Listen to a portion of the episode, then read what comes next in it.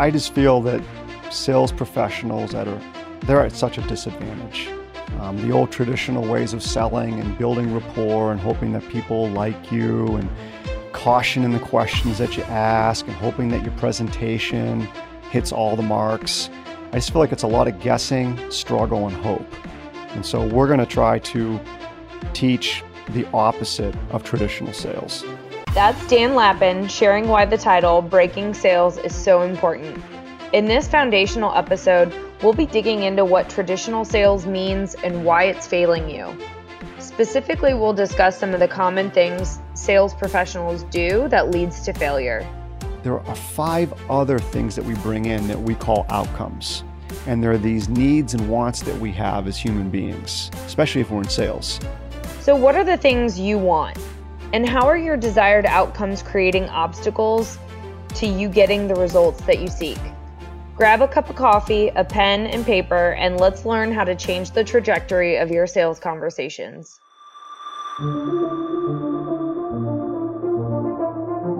I'm Kylie Schmitz. I'm Dan Lappin, and this is Breaking Sales, a nonconformist take on rejecting the sales status quo. Join the Lappin 180 team as we break the tried and died sales tactics and techniques that are failing you and your prospects. All right, Dan, can you tell us a little bit more about what some of these traditional sales patterns are and what's wrong with them? We get that question asked all the time. And for you listeners out there, do the same thing. Pretend you're the prospect. And let's pretend that someone you respect sent you an email and introduced me to you. And I'm a sales performance coach. And we're going to have a cup of coffee, and you are the prospect. Can we do that? Yep. Let's do that. So you get that email. How do you feel when you get that email from this person that you respect? I'm probably a little bit maybe confused or apprehensive. Not sure why this person thinks I need a sales coach. You know, what is this guy going to tell me that I don't already know? Is this going to be a waste of my time? How long is this going to take? I'm sure some of those thoughts will be popping into my head. I get some of those emails pretty often, and I'm you know, you're just wondering what's in it for me or what's this guy going to try to sell me? Right. I think for most listeners out there too, they're feeling the same thing, which is why do I have to have this cup of coffee? And um, my gut is everybody feels a bit of obligation. So you're sitting now in the coffee shop. Pick a coffee shop between the office and your house. Do you have a coffee shop in mind? Yep. Let's pretend you see me walking in now. And for you listeners, do the same. You see me walking in. At that moment, do you feel like you're going to be guarded in the conversation or do you feel like you can be vulnerable in this up and coming conversation with me? I'm probably going to feel it out, see what see what you have to say. I'm not going to tell you a whole lot, just enough to kind of keep you at bay. You're going to be more like what's he all about? Mm-hmm. What's he looking for? How long is this going to last? You might even be thinking about all the things you have to do back at the office so I sit down and I start asking you questions. And let's pretend that you do finally share with me after a couple questions that you could and you need to improve prospecting. And then I immediately jump to solving that for you. You know, we've been talking for about 10 minutes. You mentioned prospecting, and I start telling you how we solve it for others. I start sharing some stories. Think about it. How are you listening are you listening in that moment to qualify me as someone that you'd want to hire? I'm probably going to be listening to a little bit apprehensively still because you're probably going to tell me I need to do something different. You know, obviously, if I have a problem with prospecting, or maybe I could tweak it and make some enhancements, but I don't know if it's something that I want to put the effort into. I don't know if what you have to sell me on or tell me to do is going to be something that works for me or will be something I want to invest in. I mean, it's going to take time, it's going to take money. I'm sure you don't work for free, right? So I'd be a little bit maybe put off or like, slow down, buddy. We as human beings naturally tend to disqualify new ideas. You know, we overestimate what we currently do or have in place and we underestimate what we could gain by doing something different. Now, as I say that, try to remember that pertains to all of your prospects. Every single one of your prospects, to some degree, when you first show up, they are going to overestimate what they currently have in place and they're going to underestimate what they could gain by doing something new and different with you. That is human nature. So, as Kylie's in this coffee shop with me, or you're in the coffee shop with me, even though I might be spot on in what I'm saying and how I can help you, you will still have that tendency to disqualify me. Because as soon as you can disqualify me, you're off the hook. You're off the hook from having to invest any more time and effort with me. You're off the hook with having to consider making a change. And most importantly, there's no hit to your ego, there's no hit to your pride. You don't have to admit that you could actually improve or get better, and you don't have to invest the time or the money. That's the power of disqualifying. It's what your prospects do to you all the time. And this cup of coffee, it's what you would do to me, especially if I jump too quickly to try to solve your problem and you haven't even figured out and decided if it's a problem worth solving yet. So that's the one of the issues with sitting down, having this cup of coffee and trying to share your expertise too quickly. But let's let's play it out a little bit different now, Kylie. Say we get through all that and I'm still talking to you about some examples. And then I start asking you some questions. When you're talking, can you tell when I'm listening to try to sell you or position my solution versus if I'm listening to try to genuinely help you. Can you tell the difference? Absolutely. I think a lot of times if I'm talking to a salesperson and they have a response ready to go and it has nothing to do with the answer that I've given, I can tell that they're just running through their process versus listening to actually learn what I have to say and understand my circumstances. Let me ask another question, Kylie, and I'll ask the listeners as well. When I sit down with you and I'm having that cup of coffee, how quickly can you tell I want and need something from you? I know that sounds weird, right? I just sat down, I might be building some little bit of rapport with you or whatever it might be. Right. Exchanging pleasantries. Once that's over with, I'd say pretty quickly, maybe a few minutes in. How can you tell? Like, what do you pick up? Because I'm not saying it. I'm not coming into that meeting and going, oh, by the way, Kylie, I need and want something from you. I hope we get a second meeting out of this conversation today. I'm not saying anything like that. So, so how can you tell? I don't know. It's just like a feeling. What I think of is a bad date. So if I if I'm on a date with somebody and I can feel like they feel like this is their one opportunity to find their soulmate, I'm going to feel like I'm dating or I'm on a date with a stage 5 clinger. It's just not a good feeling. It's like a needy feeling. Nobody wants desperation. It it's not attractive. I love the example. When that happens, okay, I'm talking about the sales conversation versus the not stage. the bad date. yeah, not the bad date. when you can tell I want and need something from you, again, I'm not vocalizing it, but you're picking it up. What does that do to your answers and your effort in answering the questions that I'm asking?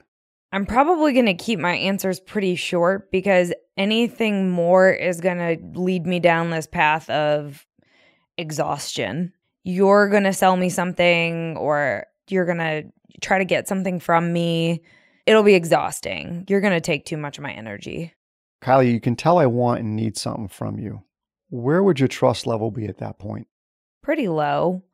I mean, if I feel like you're trying to get me somewhere or you want something from me, I don't trust that you have my best interests in mind. I trust that you're out to get something for yourself. What happens again to your answers and the effort you put into your answers then? they'll be short. My effort will be minimal. You know, I'm just trying to get through this conversation at this point. So, for listeners, think about it. I'm sitting across from you. You're in that coffee shop. I'm asking you questions. You can tell I want and need something from you. I want to find your pain or I want a second meeting. How do you feel in that moment? Do you feel defensive? Do you feel like guarded? Do you feel like you want to be vulnerable with me? Just think about it for a moment. How do you feel? You probably feel defensive. So, Dan, this all seems very obvious, right? Like, don't do these things. but why do we do these things as salespeople? I'm guilty of it. I go in trying to pursue my agenda Why is this so hard? As salespeople, we're incented. We're incented to make the sale financially and other rewards as well, whether it's acknowledgement or whatever. And there's an immediate gratification. And most salespeople are hardwired to enjoy and seek that immediate gratification, which in some instances makes them really good at sales. But if it's unmanaged, it works against them. Like I'll explain. Most salespeople will bring in three needs to every conversation with a prospect. I know I've been guilty of it. The one need is validation. You know, imagine, right? You spend 10 months trying to get an appointment with a C suite, CEO, CFO, whomever, and now you're in front of them. You kind of want to validate yourself by sharing your expertise, letting them know what you do, how you do it. It creates a bias. You want to make sure that you're able to, again, validate your expertise. It's something you need and want. It may not have anything to do with what the prospect needs and wants. The other thing that we bring in is we bring in this, this pressure. It could be quota, performance. It could be something that's put on us by our boss. It could be what we put on ourselves. The need to perform, the need to win, the need to meet quota, hit a budget. And we bring that in. And we also bring in the idea of reward again. You know, hey, if this meeting goes really well, I'm going to hit my number. If I hit my number, I'm going to make the trip. Or if I hit my number, my compensation is going to go from X to X plus Y. Those are things that are conscious and subconscious that we bring in if we're not careful. Continuing, like there are five other things that we bring in that we call outcomes. And there are these needs and wants that we have as human beings, especially if we're in sales. There are five particular outcomes that we bring in. So if I'm going to have that cup of coffee with you or the cup of coffee with one of our listeners, and I'm not careful, I'm going to bring one, two, or three, or five of these outcomes in with me. Number one, build rapport. I want to build rapport with you so you like me. Number two, I'm going to want to share my expertise with you. Number three, I'm going to want to find your pain so I can solve it. Number four, I might want some data or some kind of agreement that I can review that tells me that you might be committed to doing something. And number five, of course, and we're all taught this, get the second meeting. So imagine this now. I am walking into this appointment for a cup of coffee with you, Kylie, or one of our listeners, and I want those five things. Those are all things that I want.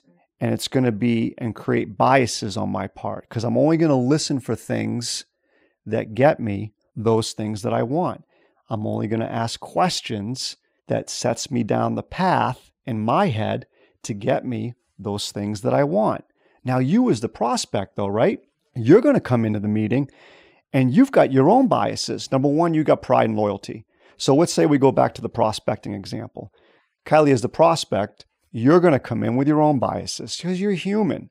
So let's say it's prospecting. Now, remember, you didn't come into the meeting with me thinking that you wanted to talk about prospecting. You just kind of gave it to me as an answer. It might have been a polite answer, it might have been an honest answer, but it wasn't a vulnerable answer. You just said, Yeah, I want to improve prospecting. You have a history of failures and successes behind what you do for prospecting now, just like our listeners do. And we as human beings get attached to our experiences. So whether the experience is good or bad, it's our hard earned experience. And for you listeners out there, all of your prospects walk into every one of the appointments with you with a sense of loyalty and pride in what they're currently doing because they created it, they built it. It's their blood, sweat, and tears. So, you as the prospect, you bring that into the conversation as well. You also bring in a fear of change. As we said earlier, human beings have an innate uncertainty and fear of change. We overestimate what we currently do to keep us safe, and we underestimate what we could gain by doing something different, again, to keep us safe. But let's say we can even debate change as human beings, a prospect also brings in this thing called fear of failure. What if I do change? What if it doesn't go right? What if it goes completely wrong? What's going to happen to me? That's a huge fear. And the number one thing that prospects bring into a conversation, and my gut is if we did have that cup of coffee and I was the sales coach, you'd bring this one in. You don't want to feel like I want and need something from you as we've already discussed. And for you listeners out there, it's the same way. You wouldn't want to feel sitting across from me that I want and need something from you. So let's play this out. I come in, I want rapport, I want to find your pain, I want to prove my expertise, and I want a second meeting. And you come in not feeling like you want someone who wants and needs something from you. That's a collision. That's really difficult to to avoid. So Dan, I, I understand this collision. I get what you're saying. The prospect wants to hang on to what they've done so far. They don't want to be forced into something because you want it. The salesperson has goals and a job to do. We're we're in we're colliding right now. So, how does this impact the salesperson? They're still closing deals, so what's the big deal here? We did some research, multitude of industries, and what we researched was how many prospects out of 10 have already decided to make a change before the sales professional ever shows up. And the answers we always got back 1 out of 10, 2 out of 10, and a few industries 3 out of 10. So, to your question, none of this matters that much, maybe out of the 1, 2, or 3 out of 10 that have already decided to make change because everybody's doing it. It's a, it's a pattern. So, you can go into that 2 out of 10, we'll call it, and you could get the second meeting, focus on building rapport, focus on finding the pain. And because that prospect has already psychologically put themselves through their own process of debating change and accepting the risk of failure prior to you showing up, yeah, you can compete. Your competition's going to compete the same way. The key is what about the other seven or eight? Because out of the other seven or eight prospects out of 10, how many of them haven't thought through change, but objectively should make a change? You cannot appeal to that large group if you're going in seeking rapport, pain, and get a second meeting. You may have a, an interesting meeting and you may spend a lot of time trying to pitch, present, and prove your expertise, but that's about as far as you're going to get. So it really doesn't matter for the two or three out of 10. It really matters for the seven or eight out of 10 who've yet to decide on making a change. So, Dan, how do we move past this? How do we how do we do this better as salespeople? That's not an easy question to answer. We've been doing a lot of reading. I've been doing a lot of reading, and I've been reading about this whole idea of mindset, flow, to be exact. I'll use an example from a particular book, uh, The Rise of Superman by Steven Kotler. In the book, he talks about big wave surfers. He talks about other, some other extreme athletes and some Navy SEALs and stuff like that. What's interesting, though, is he talks about the need for practice but he also talks about this need to, when you're in the moment and you're about to perform, you have to do two things. Number one, you have to let go of all expectations. And if you think about it, and for you listeners out there, it makes complete sense. I know some of my best meetings ever. I walked into them with no expectations. I truly did not care about rapport. I did not care about getting a second meeting. And they ended up being some of my best meetings ever. So Steven Kotler talks about the importance of letting go of all expectations. So if you're going to ride an 80 foot wave, well, A, you better practice. B, you better let go of expectations as you're towed into the wave. And the other thing he talks about is letting go of the outcome, letting go of failure and the perception of it, and success and the perception of it. It's the same in sales. When you walk into a meeting with a prospect, it's learning to let go of expectations, not worrying about outcome of a second meeting, building rapport, finding pain, and truly be in the moment with your prospect. That's called flow. And again, it's a very hard question to ask in a limited amount of time.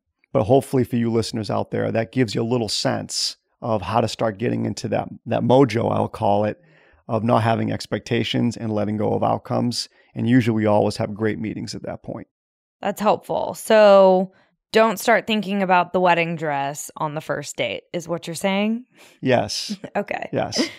And, you know, we always talk about it here at Lappin 180. It's like, don't use the word partnership in your first meeting.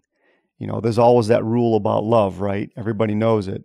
Don't be the one to say, I love you first.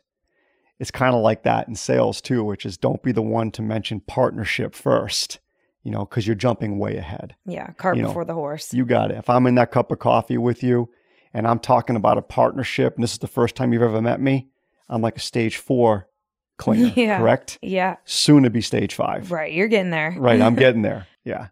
So I'm thinking back to some of my prospect meetings. There was a significant shift once I came over here and learned some of these techniques that you're talking about. Before I went in thinking about myself and my need to hit hit my goals and make money for the company. I had a job to do, right? When I made the shift and let go of the need to perform and and hit goals, I started actually hitting them. So I don't know what it was and and what changed for me, but I stopped focusing so much on the result and just stayed present and listened to them and what they had to say. Is this is this what you're talking about? So if you had to articulate what skills changed for me or improved, what were those? You've seen it from the outside looking in.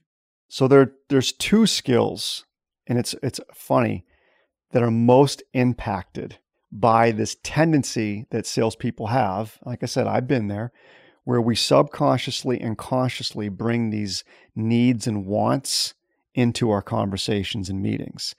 They're the two most fundamental skills to all of sales. It impacts our listening and our asking questions. So think about it. If I want a second meeting with you over that cup of coffee, I want to validate myself and prove to you what an expert I am on prospecting. I am only going to listen for the things that I want to hear.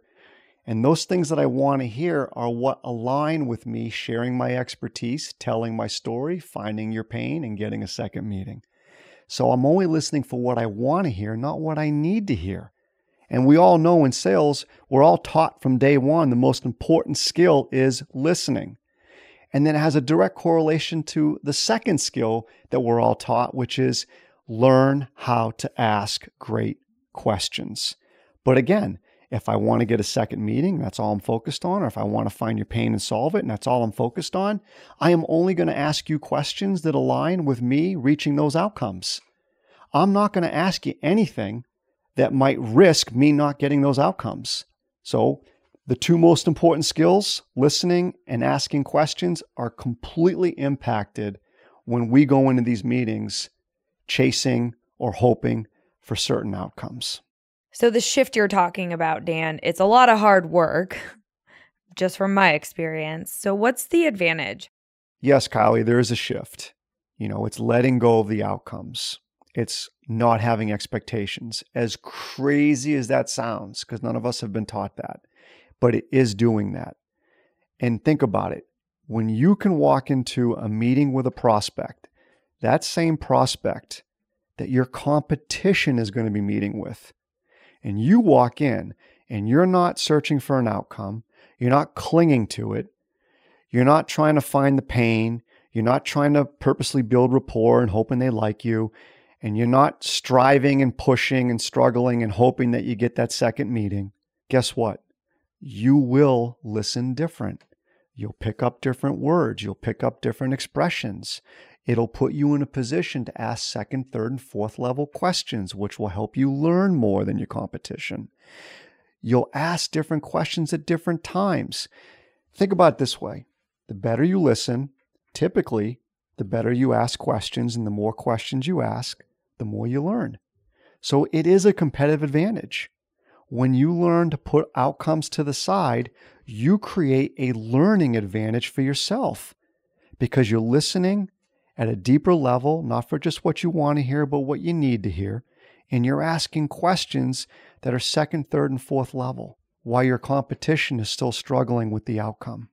So we just talked about a lot. And I want to make sure that you guys listening bookmark this episode. It's going to be incredibly foundational to what's to come throughout the rest of the podcast as we talk to Dan some more, maybe some of the coaches that we're going to have on the show and some some special guests. So hang on to this one and reference it as many times as you need to. All right, we're going to shift gears real quick. We have a segment called Change the Conversation where we are going to bring real examples of some sales outreach that we have received or someone within our network has received. These are verbatim the messages, and we've changed the names and the company titles to protect the privacy of the people involved. Dan, I'm going to read through these messages and I'm going to pause so that we can get some of your gut reactions for these thoughts. All right, first message Kylie, we appear to know the same people whom I respect. So I was intrigued when your profile was presented to me. Based on the quality of our mutual associations, I'd like to get to know you as well. Please accept my invitation. So, my gut reaction is it's not bad. It seems a little bit scripted, but it's not bad. You know, he, he's not making any promises to you. Um, he's not necessarily asking for anything at this point, except for maybe to get to know each other, which is understandable. So, it's not a bad starting point. Yeah, and I think for me, because I probably have a pretty relaxed and casual writing style. This is a little too stiff for me. That's just me. And I could I could sense that and I could feel that too. Okay, so next message comes 3 days later. Hi Kylie, thanks for connecting. I look forward to building a professional relationship and to see if there's anything the company or I can help you with. I would love to chat. Please check out our website at www.companyabc.com, and I look forward to speaking with you soon. Thanks. So this one's loaded with some some things I think this person should change. Number one, three days later, he's now reaching out to you. He's at least a stage three clinger at this point, correct? Yeah, I think so. Right. Additionally, he brings up relationship that's kind of like the word love, where, you know, the rule is don't be the first one again to say, I love you. Well, especially not after three days. After three days, he's talking about building a relationship with you. He's also telling you what he wants. He would love to get to know you, love to spend some time with you. That's all about him.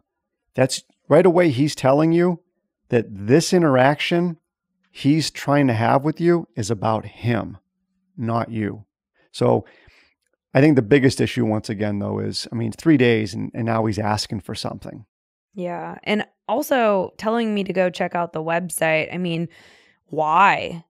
You didn't give me a compelling reason to do that. So maybe there's a resource that could be valuable to me based on my position. I think that would have been something more helpful to me. Kylie, that's a great point. He's asked you now to invest time to check out his website, but he hasn't told you anything in particular about where and why.